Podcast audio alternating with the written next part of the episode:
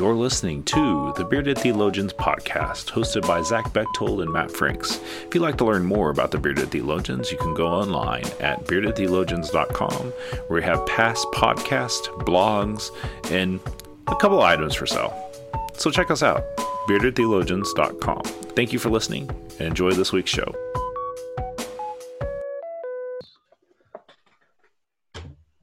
You're listening to the Bearded Theologians podcast, hosted by Matt Franks and Zach Bechtold. And we have two very special guests with us today. We have uh, singer songwriter uh, Jenny LaJoy, friend of the podcast, been on before, uh, returning. And um, we also have the Reverend Dr. Jenny Witcher, who is uh, the Minister of Prophetic Formation at Juniper Formation. Did I get it right? Yes, I get so excited. Thank you for being on. What, um, w- because we have two Jennies on today, uh, we will go with uh, Jenny Witcher. We'll go with Witcher, and we'll go with LaJoy uh, for our listeners at home. we'll do Perfect. our best. so, um, uh, LaJoy, why don't you uh, reintroduce yourself? Remind us who you are, where you're from, what you do. Great. Thank you, Bechtold. Um, I am Jenny LaJoy, and I'm a singer songwriter, like Zach just said. Um, I am coming to you from Denver, Colorado. Um, I'm from Michigan originally, and uh, I typically, you know, write folk pop music. Um, and I think the the reason that we're on the podcast today is because I just wrote my very first album of sacred music um, in collaboration with Juniper Formation, uh, which is why Witcher is also here. Witcher? Hi, I'm Jenny Witcher. I'm also coming to you from Denver today. I'm originally from north of Boston, and I am the Minister of Prophetic Formation at Juniper Formation, which is a new church start. We're a couple years old. Our mission is prophetically reimagining the church, and we do that in a variety of ways, but one of the ways and why we're here today is that we um, incubate, support, accompany new ministries. There's not a lot of supports for that in the wider church across denominations. And so that's a huge part of what we do. We also help congregations rebirth their ministry, um, all towards that prophetic reimagining. Yeah. I love that. Thank y'all for being here. Um, tell us a little bit about how um, you two got connected to do this project or to do this work. Yeah, I, I from my perspective, so I know Jenny Witcher from Iliff School of Theology. That's how we first met. Um, now we run in a few circles together um, mostly around Lady Justice Brewing and the folks there, but um, it seems, and Juniper Formation. Um, Jenny was uh, Witcher was in charge of of the, the internship program, and I uh, sort of told her about my career goals and my dreams and everything, and um, sort of I think put a little bug in her ear, in her heart, maybe, um, about what I what I do and the kind of music that I write and the kind of music that I might want to write someday. And um, I was on a different podcast uh, by Matthew David Morris called Lectio Musica, and I wrote a song for for his podcast called There Is Only Home. And Witcher heard the podcast and then reached out to me and um, it's like let's uh, let's make an album. let's do let's do more of these songs together. Um, and then the journey kind of twisted and turned from there. That's my perspective. Jenny has yeah. some other things to say though about it. Yeah, and LaJoy, that's absolutely right. Is that part of my previous job was listening to students talk about their vocational direction and trying to help them figure out the next step often people want to know what's the end. How do I get to the end? But what's the next step to get there? And there's all manners of barriers that we all have for that path. So that's part of that listening process and how you think about getting there. So we did an internship um, where LaJoy opened a um, listening room for music in a church, which is all you can talk about that at some point.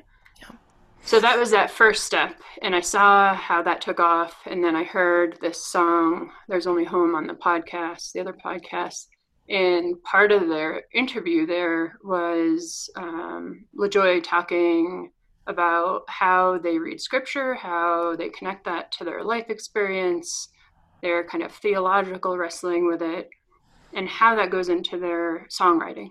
And i was so taken away by how deeply reflective that was and meaningful.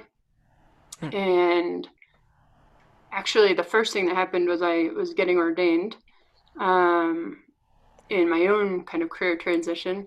And asked, when that song, There's Only Home, was a perfect song for me because I had spent many years away from the church um, at a different season of life. And it just was this culmination of this moment of ordination and coming back home. Um, into a healthier relationship to home, as home being the church. Mm. And so that was that first part. And then I was invited uh, right after ordination. We started Juniper Formation, and I was invited to a church, Evergreen Christian Church, uh, D- Disciples of Christ Church in Colorado, in the mountains. And they had, excuse me, declined quite a bit over time. And we're in a point of discernment of should we close our ministry or rebirth it. It was a very difficult decision. And so I worked with them over Advent doing that discernment work. And we what we did was we integrated discernment with worship on Sundays. So I was uh, worship planning every week, right? In this heavy, like, I need music that will help them get in touch with the spirit that will really move them. And I was looking through two hymnals. One is the UCC hymnal, which is already written progressively in terms of gender inclusion, that kind of thing. Um, and the DOC hymnal, which had a lot of more spirit hymns around the spirit, actually.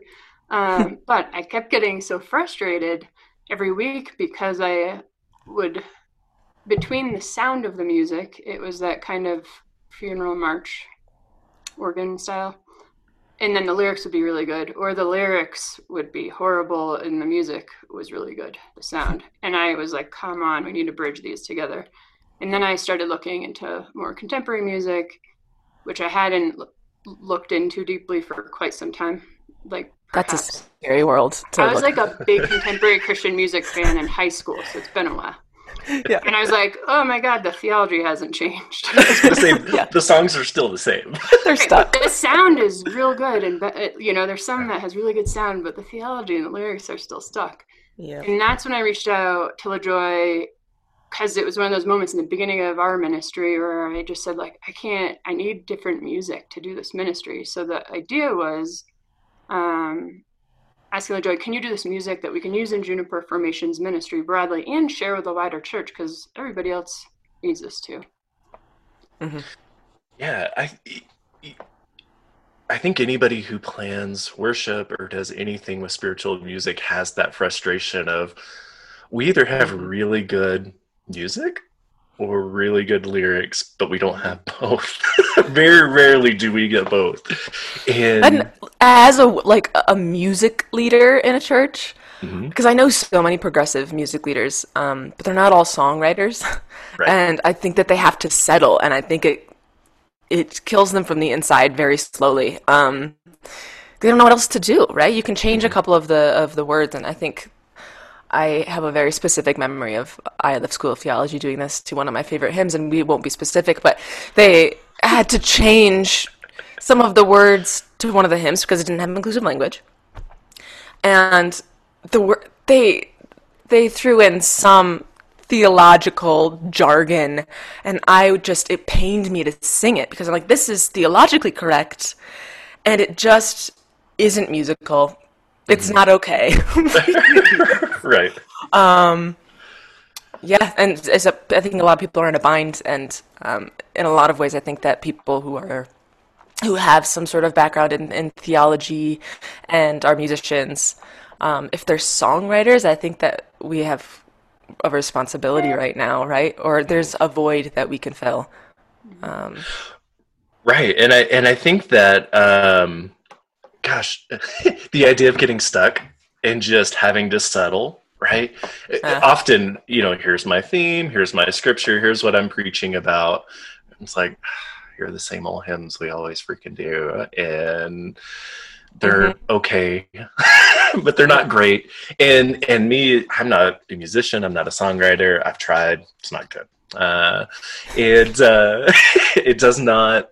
My brain doesn't work that way, and so to have somebody sit down and go, "Oh, here's how we do it," right? Here's yeah. here's how this works is so so beautiful.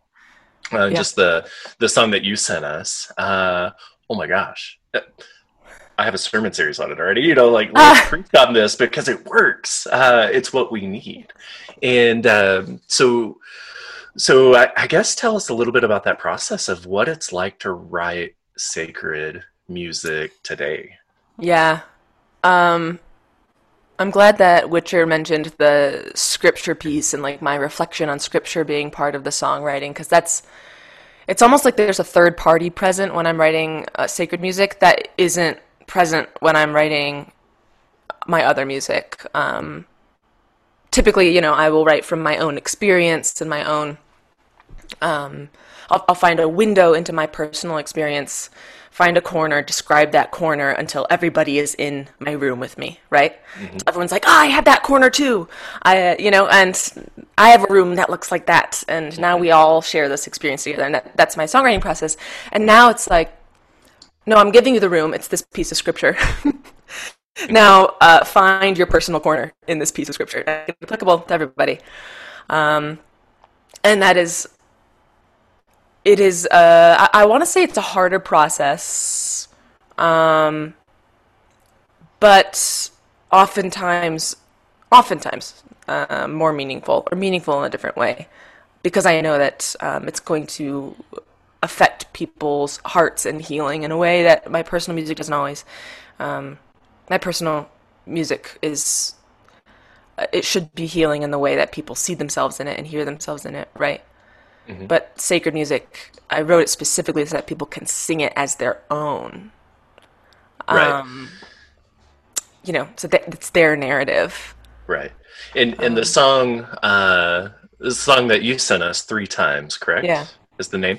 Uh, knowing knowing the album that you had before that you you know that you played a little bit on the podcast. It is it is that very much here's my corner come in and and be with me. And immediately when i heard uh three times i was like oh this is the struggle of the church now.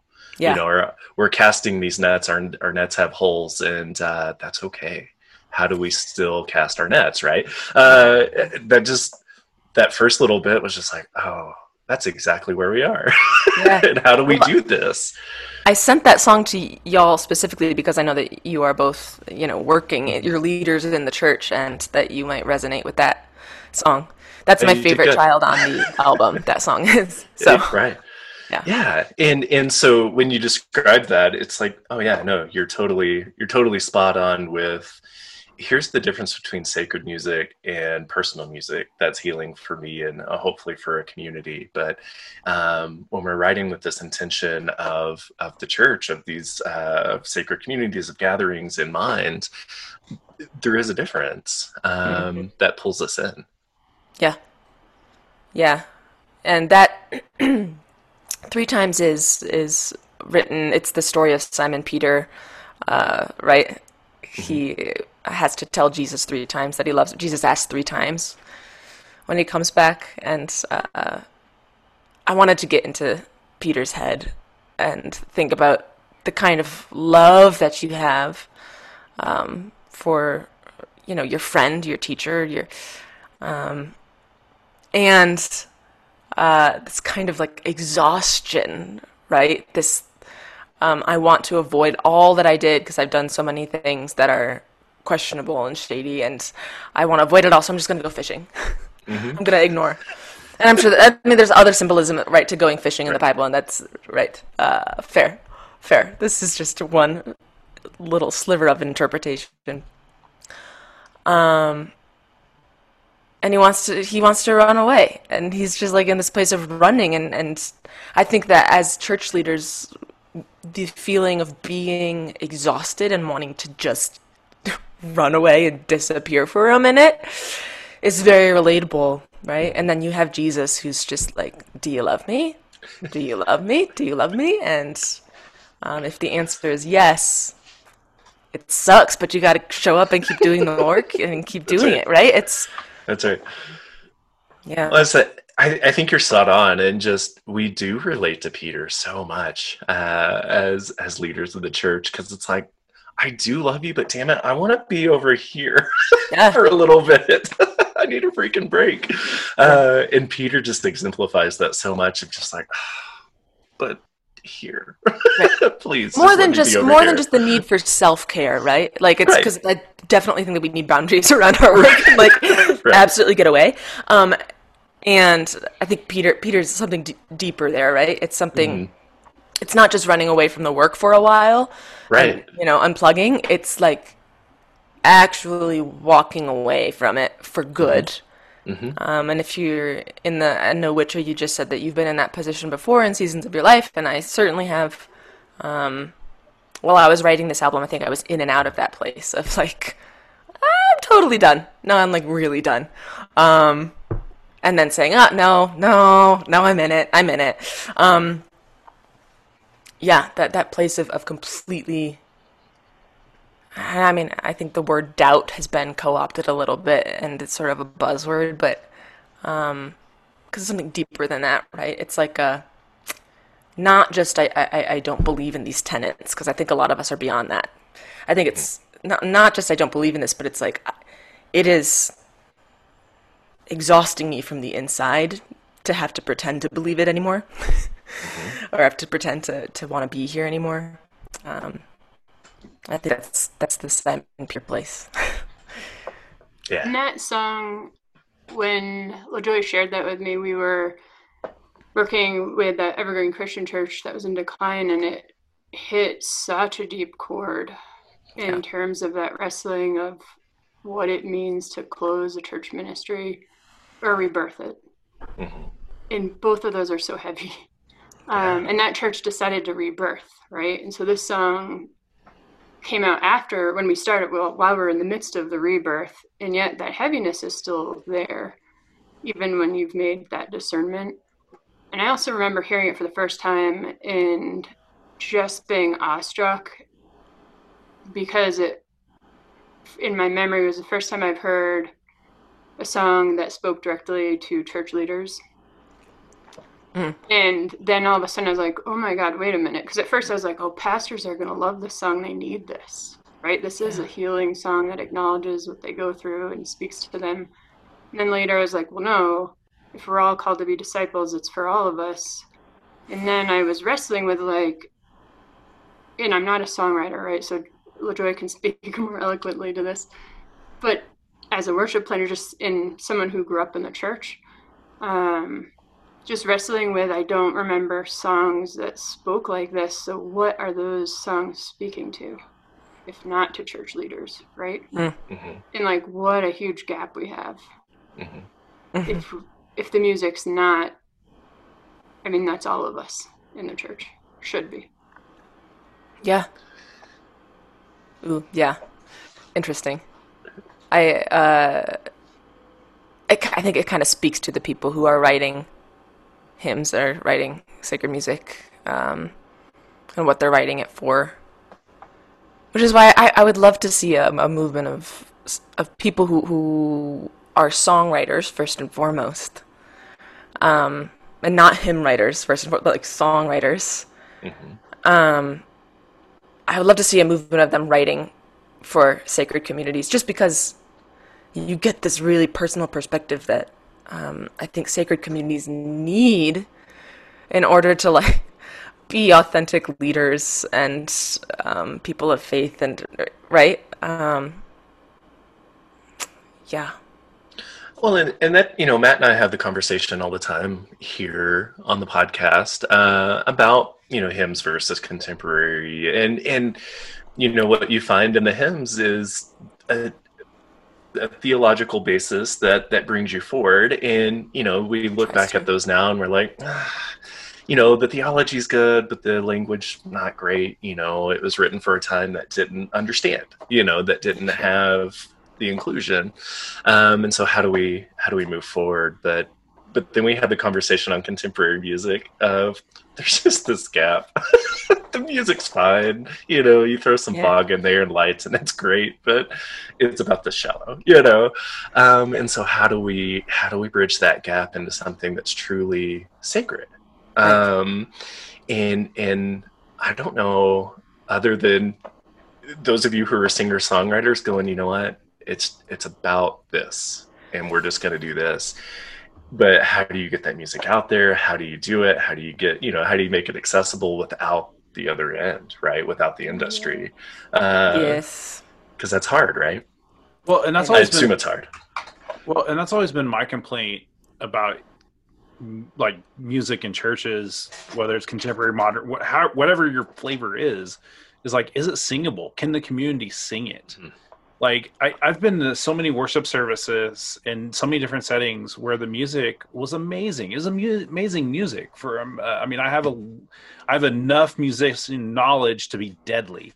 Um, started out as a music ed major, so like got a little ah, bit, yes. got a, got a little bit of tools in my toolkit, and so like the music's amazing, but like as a corporate singing, which is what you know, like to me is what worship is really about, corporate singing, like if if it's all about the soloist, I don't give it. I mean, I'll be honest, I don't give a damn. Like I just like I yeah. just tune out. And it's like this is not for me. And so because it's obvious more about the people on the stage. And so sure. like that's something we try to do here is like we want to make sure that the songs we're singing are singable. And if that mm-hmm. means we have to like tweak it or like like all right, so we're not going to sing that one this week. Of course, we don't really do. I mean, I have to admit we don't do anything really post 2000 because we just don't have the we don't have the people to do that. Like I don't have a guitar player. I don't have people that we have a beautiful organ and so we can do beautiful hymns and we can like I've got love that. an organ. Right. Oh yeah. Um and so like you know, I was listening to this I was like, wow, like I've got to figure out how we can incorporate this um you know post Easter next year. Um, and so what but, do I need? But that's the thing you that's the thing LaJoy's done is made it yeah. singable yeah, it, it's not only good music and it's good theology and it's good storytelling and it wraps you into what you're doing, but it's it's singable. People can get behind it and sing with it, and it, it's teachable. I mean, that's that's incredible. of course, I, say that too. Also, like her stained glass beats is in my head like constantly mm-hmm. and sometimes mm-hmm. it's because it pops up into my like it's the first thing that pops up in my car when i turn my car on like i don't know why it does that but it just does and I'm so my sorry. kids love no they my, my, my, kids love that song and so like we play it and sing it together i mean that's just yeah. like i and i think that's what people long for when they come to services and like so yeah. these modern services mm-hmm. that do this music that's like closed off like and it's the band and it's like the band. Um like yeah. yeah i think and, it's and, and, i think you all bridge the gap on that. Like i think we could definitely like this is something i could figure out how to use like I, of course i have to find the people to do it. It's like that's yeah. the thing. It's not that i don't. So yeah, yeah. No, thank you. Um i think that singable music or making singable music is an act of justice, right? It's accessibility.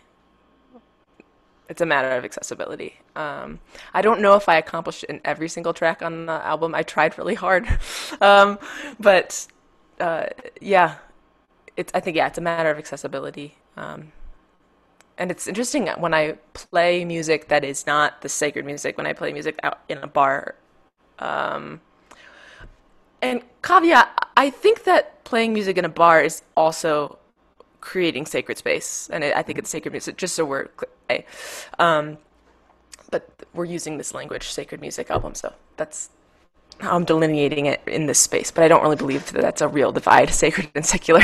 Um, but when I'm out in a bar playing music, um, people have come up to me before and said, "Do you have a background in like worship leading and like Christian worship?" And it used to bother me. And now I'm like, oh no, I think they just mean that it's singable. I think they just mean that uh, they want to sing along, right? Mm-hmm. Um, which is a compliment ultimately, but yeah, uh, yes, yeah. That, church music is good at training you to, to write music that way. yeah, I want to hit back on earlier. We are talking about the difference with hymns and what Jenny said because there are a couple other things that we had a conversation with before we started. and saying like, okay, and this is unfortunately sometimes you have to think about what you don't want to get to where you want to be. Mm-hmm. Um, so we talked through like what it, what are the barriers right now in the music that we're familiar with in the church that we have access to. So one absolutely is gender inclusive language. Um, to connected to that patriarchal language. Um, after that, accessibility. So part of that is the amount of times that body parts or those kind mm. of things are talked about in songs. So if you don't have that body part or if you don't have that function in your body, right, that piece. Um, another one is that Christian war metaphor that's so huge and like violent, and that doesn't serve us, mm-hmm. right? That's not connected to our theology. Um, and it atonement theology. Yeah, atonement. Right. It's big in the hymns. There's a lot yeah. of black uh, white supremacy edifying language about the metaphor of light, you know, light and white equals good, dark and black equals bad. Um, and many of us are so connected to that that I know it probably hurts folks to hear that. Um, like, ooh. but if you think about it, if we're constantly telling ourselves that, like, that has other implications in when we're in a um, racist and supremacist wider structural system. So those are all some of the things that we talk through of like, here's what we don't want to do. Um, so yeah. yeah, that was a big, big part of this, which for me is huge in terms yeah. of how do we move the church prophetically forward. It matters what we say and what we sing in our hearts. Mm-hmm. Yeah. No, you're right, and a lot of a lot of the embedded theology that are just our church people have come from come from the hymns and and I, I'm probably wrong to say, but I'd venture to say that most of them were well-meaning, right? And then we've taken embedded this stuff in. Some of them not, right? No, we're gonna hope. We're gonna give benefit out in this. I, I want to give the benefit of the That's doubt, right? Yeah. But unfortunately, probably not. You know, and uh, we've taken that and then to gently move people hey, this is really what's going on here, right? Um, is hard. It's hard work and it's important work to do. And if we can move from there into new sacred music that is there, right? Yeah. We, we get people there and, and then get that going in their hearts and in their souls. And it's like, oh, here we are. You know, yeah. this this is the God. This is the the Holy Spirit. This is who we're called to be. Yeah. Um, we recently had a discussion about that in the church that I work at. Um, Amazing Grace, the song Amazing Grace. The like the most popular stanza is like I was blind and now I see, and we were just in our staff meeting like we want to use the song because it's Amazing Grace, mm-hmm. and also the origins of the song. Let's think about it, and also that line. Um, will people be so distracted by us changing that line um, that they won't like the song anymore? And is it worth it to do it? And ultimately, we're like, of course you have to change it. Of course, like of course you have to change it. Um, I think we did. I was bound and now I'm free or something like that. But, um, you know, I think that the church we're kind of tripped up. We're like, oh, but it's a classic. Mm-hmm right? I'm like, well, mm-hmm. there's so many things in our society that's classic, and we need to just get rid of it. Um, it, right? yeah. It's because it's classic doesn't mean it's good, right? It doesn't get a pass, right? but there's a teaching moment there too, because yeah. um, you find so many worship leaders and pastors and people who would they just change willy nilly, right? We're this is bad, we're going to change it, but there's not the teaching moment that comes along with it of here's why uh, yeah. And here's here's where we go from blind and can't see, but bound to now I'm free, and how freeing that is for everyone, right? Um, and and your folks who are, yeah, I, there's the teaching moment, and I think that's sometimes what we miss, and we're just like, oh, we're going to change it, uh, for and and the, you you leave the rest of the congregation going, what the hell did we change that for? it's a classic, yeah. right? With that argument. Well, and some don't ever know that you changed it. I mean, I, have done that a couple times to a right. couple songs where we changed a word or two, and they didn't. It didn't affect them anything because they don't read music, and so it's on the mm-hmm. screen, and so they assume just what's on the screen's what's there. Um, and so, I mean, you know, there's, you know, there's sometimes I, I remember I've, I've been in enough congregations where I've had that conversation. Like, I don't want to sing that hymn anymore. Like, it just doesn't, it, it doesn't speak well to who we are as a people and as a faith. And like, like, can we just leave that be? And like, like understand that this is where I'm at theologically, and I want you to come with me on this, like, and see why this is not healthy, um, and mm-hmm. why we need to move, why we need to grow and stretch ourselves further, and you know, um, you know, this is the first church I've been in. You know, understand, I'm very Methodist traditional worship style context. We've actually used all three Methodist music books, um, and so like I've had I've had some fun with that and being able to like stretch their understanding of music and mine as well. Um, I've got some yeah. pretty good musicians that have said, "Hey, let's actually do this this Sunday," and like I'm like, I don't know that song. Teach it to me because I want to know. Um, and I think that that's the thing in, in churches I've noticed over my years of ministry is that like we have our playlist and we're not going, we're not deviating from it. And, and by God, don't change the words to the playlist um, because that's who we are. And and those are the churches that are struggling and, and dying. Whereas you see churches that are doing new things or trying, you know, to make adjustments as needed. Um, you know, that mm-hmm. they're thriving in some way, shape, or form. Well, and that goes back to the original thing that, that Witcher did was looking through the hymnal going, that's not here. Yeah. Where's it at? And how do and, I get and it? And it wasn't there for a small congregation that didn't have a music budget Mm-hmm. And they had musically inclined singers. They had someone that wasn't there every Sunday necessarily, but played piano. So when you think about, so like some of the music in the church, I've been reminded by some colleagues, is beautiful when you have like a national cathedral setting mm-hmm. choir and you don't you know what i mean like there's mm-hmm. some beautiful musically beautiful music that's not most church contexts and that singability that you know if you have a guitar you don't even need a guitar but how do we invoke the spirit together through voice mm-hmm. mm-hmm. um, and matt because you have that music degree you know those people you want to get you i'm sure you would lead the songs yeah vocally no no. Well, and, and I, I th- oh, go ahead. no. Uh, was, a, uh, was a clarinetist, and so like, mm-hmm. yeah.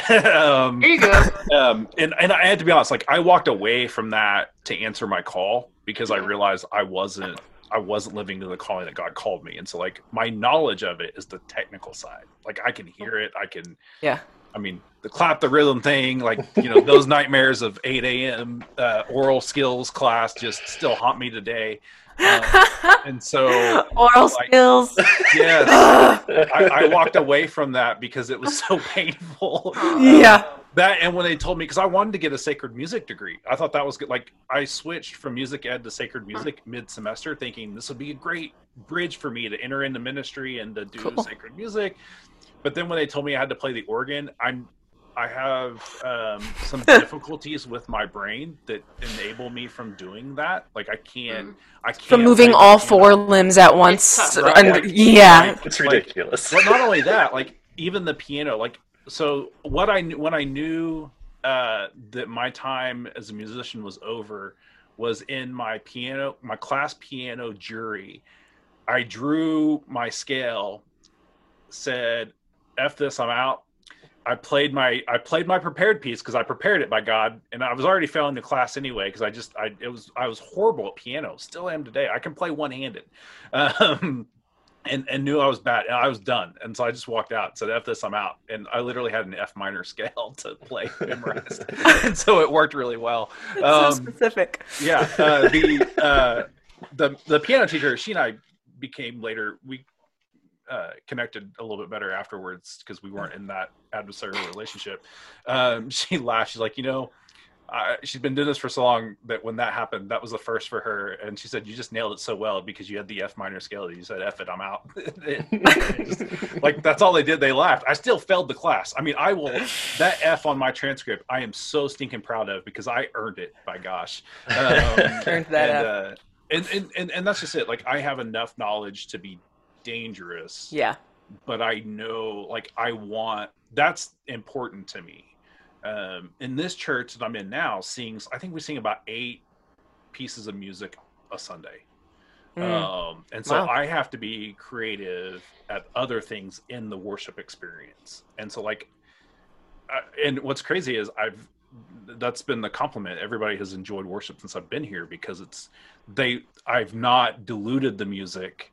I've enhanced the music with the other parts of worship, and Yeah. and and so like I think that that's important. Like when we pick music, like that's the question we ask every week here is like, how does this enhance what we're trying to do with the scriptural base of what our service is really about?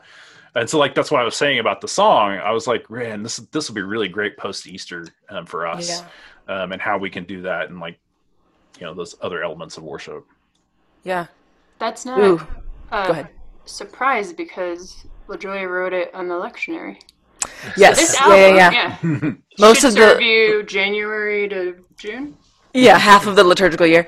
Um, yeah, we I wrote it over over um, the church calendar year, so you'll you'll hear there's like an Ash Wednesday song. There's a um, yeah this post Easter song.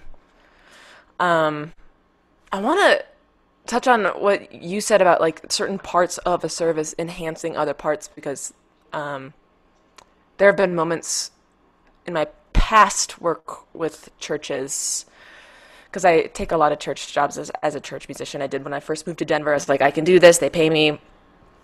But most of the time, if I'm only there for a couple months, my job is not to get in there and shake things up. My job is to ask them what they're looking for and just hope and pray that the music that I pick will not hinder us theologically, but will also be something that they're familiar with, right? So I tried to pick like the list, the least cringy songs that I could, um, and make a difference while while I could. You know, change language here and there, hopefully that they didn't notice, or if they did notice, that it was teachable.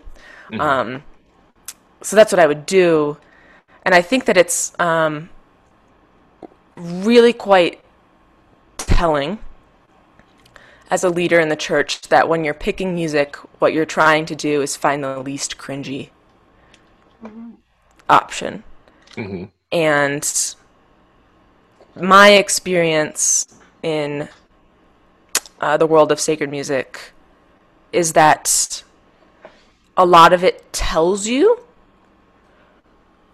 how you should believe, um, or it paints this kind of picture of, of how you should be. You know, sometimes I'll be I'll be I'll be singing this song about you know, like I, I praise you and, and I adore you and I and I'm sitting there I'm like, no, I don't.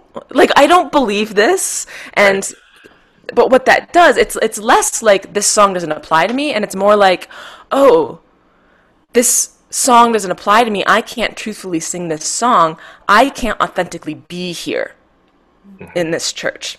That's what those songs do. The songs that tell you how to believe and how to be in the church um, automatically marginalizes the people who do not believe that way, who do not fit in that song. Um, it automatically marginalizes people.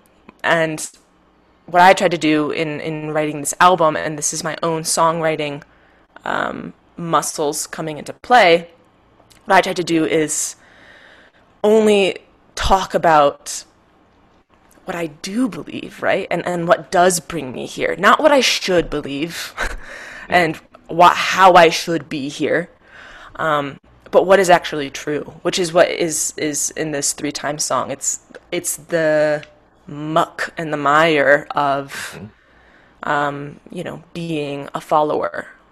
Um, yeah, it's not necessarily how we should look. Um, Well, and that's what I loved about the the the writing and uh, I'm just going to point to the beginning, you know, in the net of we cast these nets with holes, right? It's Yeah. like, but we come into the church and we hear these things of, oh, we got to go cast perfect nets, right? We got to go be be fishermen or fisher people. We got to go do all these things. Yet every everybody is sitting in the congregation is going, yeah, but I got holes in my nets, you know. but that's not me, right? Uh, and and they're looking at the pastor or whom, whomever, going, well, you can do that yeah. because you're up there, but I can't go do that. Uh, and that, I mean, you immediately pointed to no, no, no. Here we are as people imperfect and and we got holes in our nets and and we just are here right Yeah. uh and and it speaks so deeply to that oh oh we all have our own crap you know we all have our own stuff that holds us back or that we that we fear that we have anxieties about or or that we just whatever. And that's okay. We're still Yeah. here. Yeah, it's a That- it's a pastor's job, it's a leader's job to model Mhm. vulnerability and Right. model authenticity and Mhm. model not being okay but showing up, model self care, model how to walk away well and how to come back well, model how to mm-hmm. heal. Right, that's a pastor's job. yeah Yeah, And I, I feel like so many of us, of course, when we read the scripture, are taught and believe we're to be Jesus, right? Those are the feet to follow. So I'd be curious about how many of us legitimately put ourselves in other people's shoes, like LaJoy did with Simon Peter.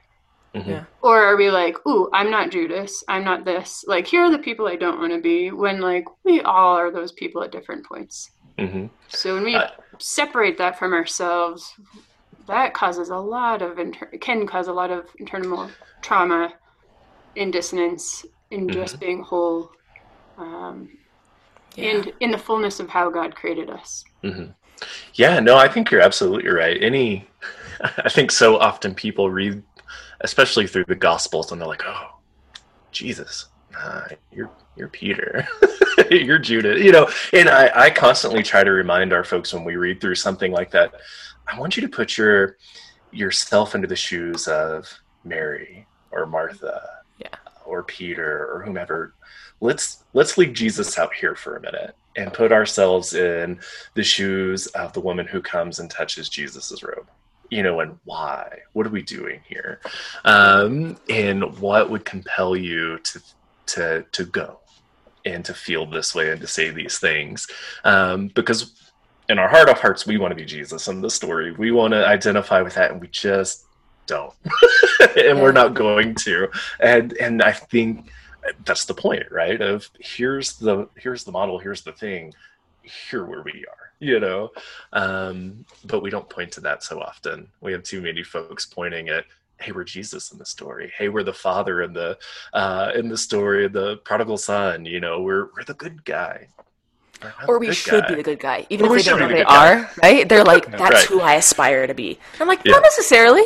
Hmm. You don't have to necessarily Yeah. aspire to be the Yeah. best.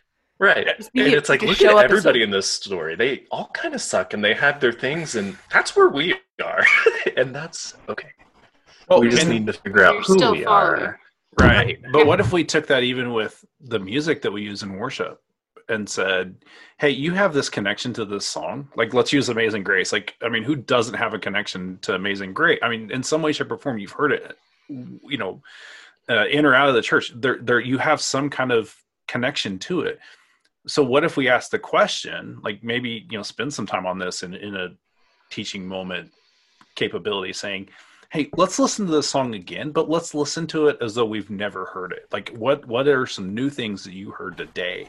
And and i don't know i've never been in an experience worship experience that says that. Like it's just mm-hmm. like you know like I, now now that i'm thinking about it like i'm thinking about some of the hymns we're doing on sunday like i want to i'm gonna do that this sunday and see what see how that messes with me.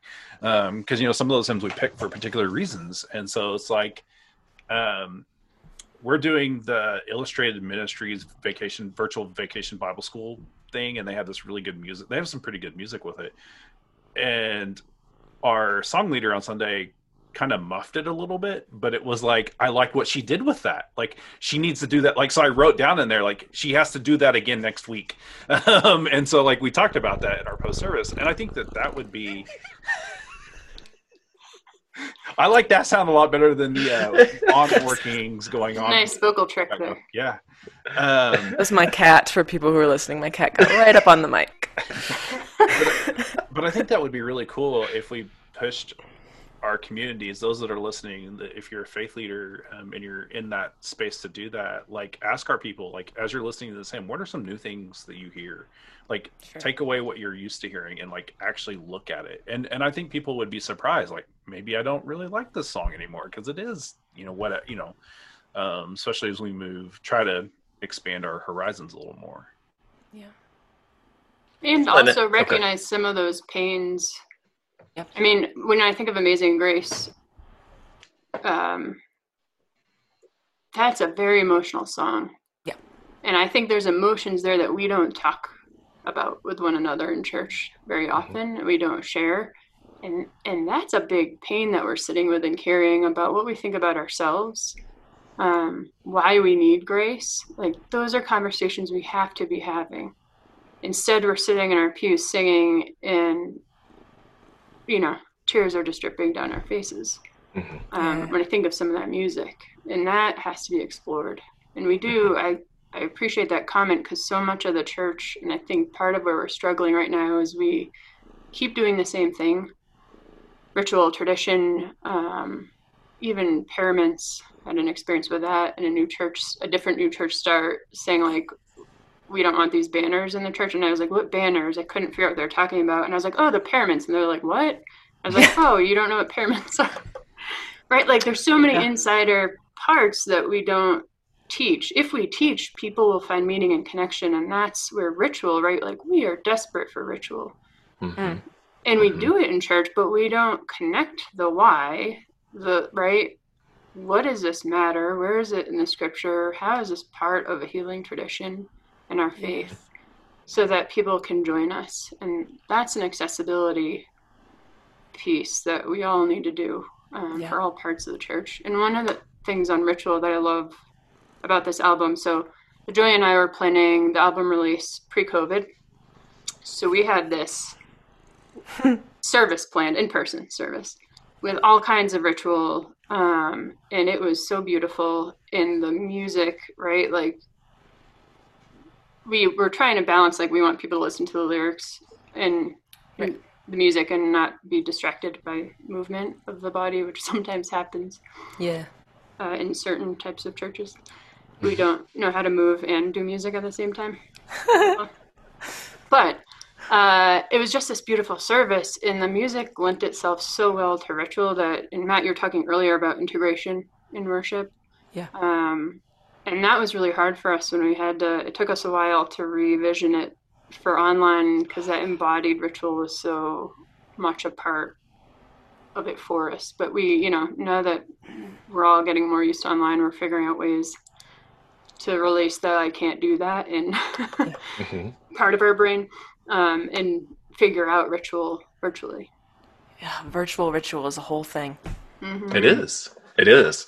Um, you know, Matt, Matt and I have talked about just the the digital community and the ritual that comes with that since we started this podcast, and now it's like, oh, we have to do something with it. Mhm. the time is now. You know, it's uh, Yeah. the theory has become practice, and uh, we still don't know how it is, but um, you, we just got to keep going because this this isn't going anywhere um, and people are going to continue to find ritual and find spirituality uh, and find tradition and meaning in this digital world Yeah. uh, and we have so much more opportunity today because people are getting used to it than we did six months ago to actually impact and um, be a part of somebody's life in a meaningful way and not ever know it right because you're going to record this and send it out and you don't know who right? Because you're not seeing the faces you're not seeing the feedback you're not getting those tangible things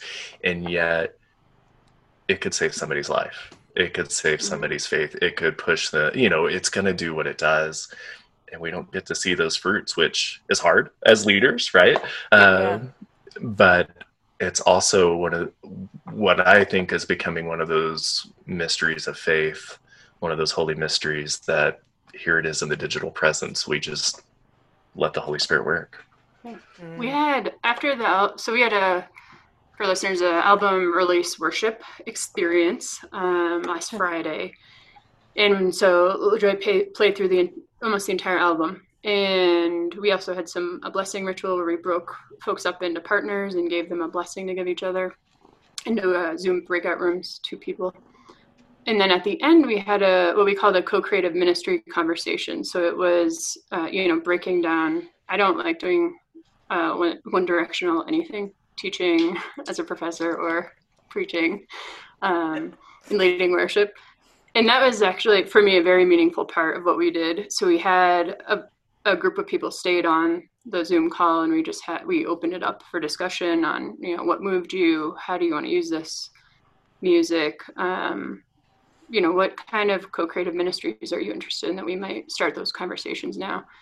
And three times the song that we've been talking about is the song every single person brought up. I was shocked. I think that was like the only song. Someone brought up something else but didn't name the song, but that was like the one song they kept circling around.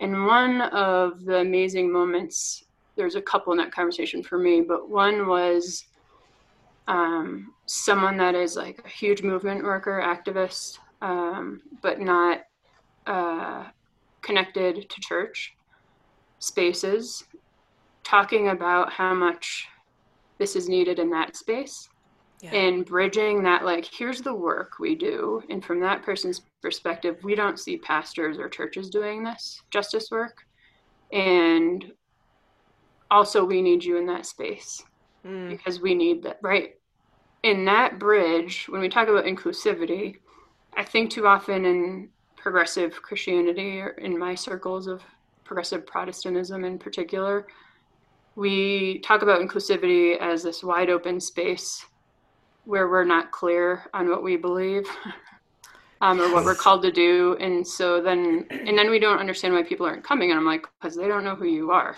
Mm-hmm. right? You're just kind of like whatever out there mm-hmm. um, and you can be inclusive and also be really clear on what you believe and what ministry looks like and right how you relate to others and that was one of those moments of connection that we don't think about, I think, in the church. Of like, mm-hmm. this is ministry, and it doesn't matter that this person doesn't identify with church, right? Um, they're doing ministry, mm-hmm. and this is speaking to them. Yeah. And that, like, just that bridging there, and there's several people there that spoke about because of their identities um, not being included in ministry. And another part of our work together and, and at Juniper Formation broadly is to break that divide between ordained and non-ordained ministry mm-hmm. leadership because so many lay folks don't feel like they have the right um, and so many feel called to ministry but don't have ways to express that aren't encouraged in their formation um, and that's why i like i refer to lajoy as minister because what they do is ministry mm-hmm. um, and we did it together too with the evergreen Christian church, Rebirth. Um, Joy was there every Sunday, or the Sundays I preached, and we were using a lectionary, and that was the process of developing the music. That was kind of our like, here's a deadline and a way to practice this in community with a congregation to and get feedback and to help them with their rebirth. And so Juniper Formation was birthed during that time. Evergreen Christian Church was rebirthed, and LaJoy's Sacred Music Ministry was birthed. And I want that's very important to me because so often in ministry, all kinds of ministry, and in new ministry, we think we have to do it alone. And three powerful things were birthed because we worked together. Yes. And we came together in our vulnerability of being new, right? Not sure what we're doing, not sure that we mm-hmm. can do it, not sure anyone's going to care. Um, to support one another into this trans, like tremendous transformation for all of us. Yeah. Thank you. Um, we I could do this for four more hours, but we want to be good stewards of your time. um, is there? I, I, I, mean, I just I want to. I don't know. There's a whole other podcast off of that. Uh, and how we work together and how this is not a top-down model but uh, we'll leave it we'll leave it at that because you said it so so beautifully um, is there anything else you want to want to get out there want to point to? We'll of course um, tag the the, the song uh, three times at the end of this podcast cool. and uh, put links on our website to, to find everything uh, and to get it. Um, but is there anything else you'd like to throw out there? Ooh, i don't think so. Look for the album. Yeah. go to juniperformation.org and there's links to the album everywhere on there. So there will be like resources. We have lead sheets for people who know how to read music and want the guitar and piano chords and things like that. So we'll have all sorts of resources for you there. So you We're, we're working on some worship videos too, so that people can plug them into their online services. For us, like this is when we. I mean, we've been talking about it, right? What needs to change, um, and we want this to be shared with the wider church. We want people to use this and engage it and have the resources they need. So we're sharing those for free, um, the lead sheets and the worship music videos, uh, and we hope that churches will benefit from that. We know folks are stressed out and doing a lot of work right now. Yeah. yeah. Thank you. Um, LaJoy, you, you talked earlier. I want to plug Matthew David's uh, podcast because it's uh, phenomenal too. Uh, Will you remind our, our listeners what that is? Yeah, uh, Matthew David Morris. It's a podcast called Lectio Musica. Um, I don't know if he's released any new episodes recently because It's been a while, but a while. the old ones are it's beautiful. you will you will be in a good It's place new if you listen to it. A new Yeah. song every episode based Yeah. on the lectionary readings that week. So Right. Uh, and if you start anywhere, start with uh, LaJoy's uh, episode because you know it's going to be good, right? Very good. uh, Well, thank you so much Thank you, uh, for being on. You have an open invitation to come and, and uh, uh, reform the world with us. yeah, thank you. Yeah, Thank, you guys for doing this. Yeah. Pleasure. Pleasure. Cool. Matt, you want to take us out? I, just yeah um not enough coffee even though i ordered a large today. Um gonna need more. Um and so uh, we thank you for listening. Uh, check us out on the beardedtheologians.com um, where we have some really uh, great exciting episodes and gear and all that stuff that you can uh, take in and whatever. Um, so for the bearded theologians i'm matt franks. I'm Zach Bechtold. Thanks for checking us out. It's easier to grieve, to come to terms with all my needs. It's easier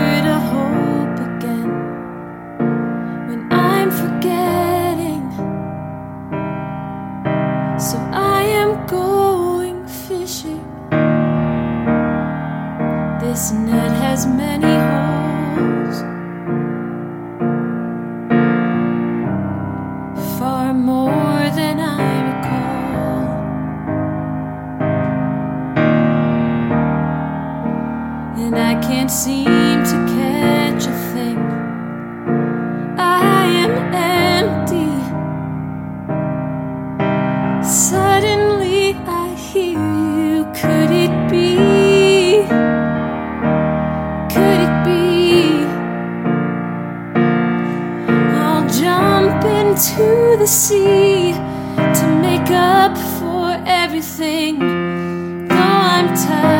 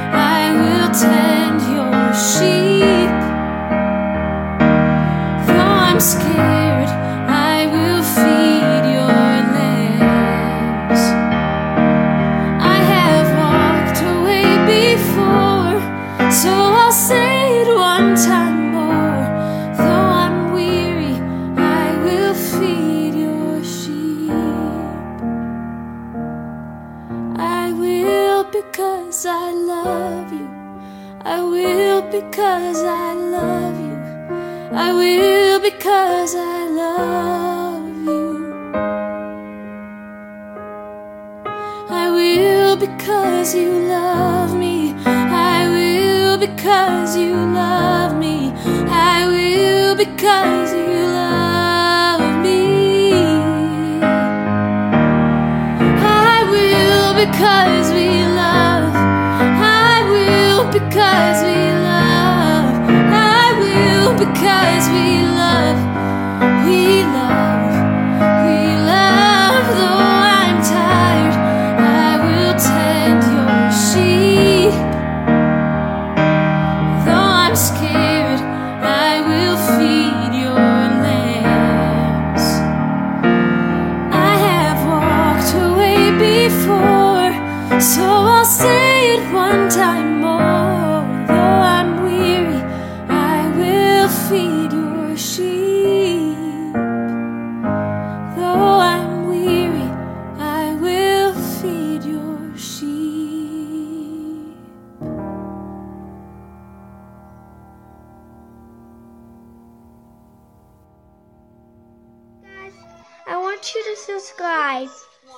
like this video and put that thumb push that thumbs up.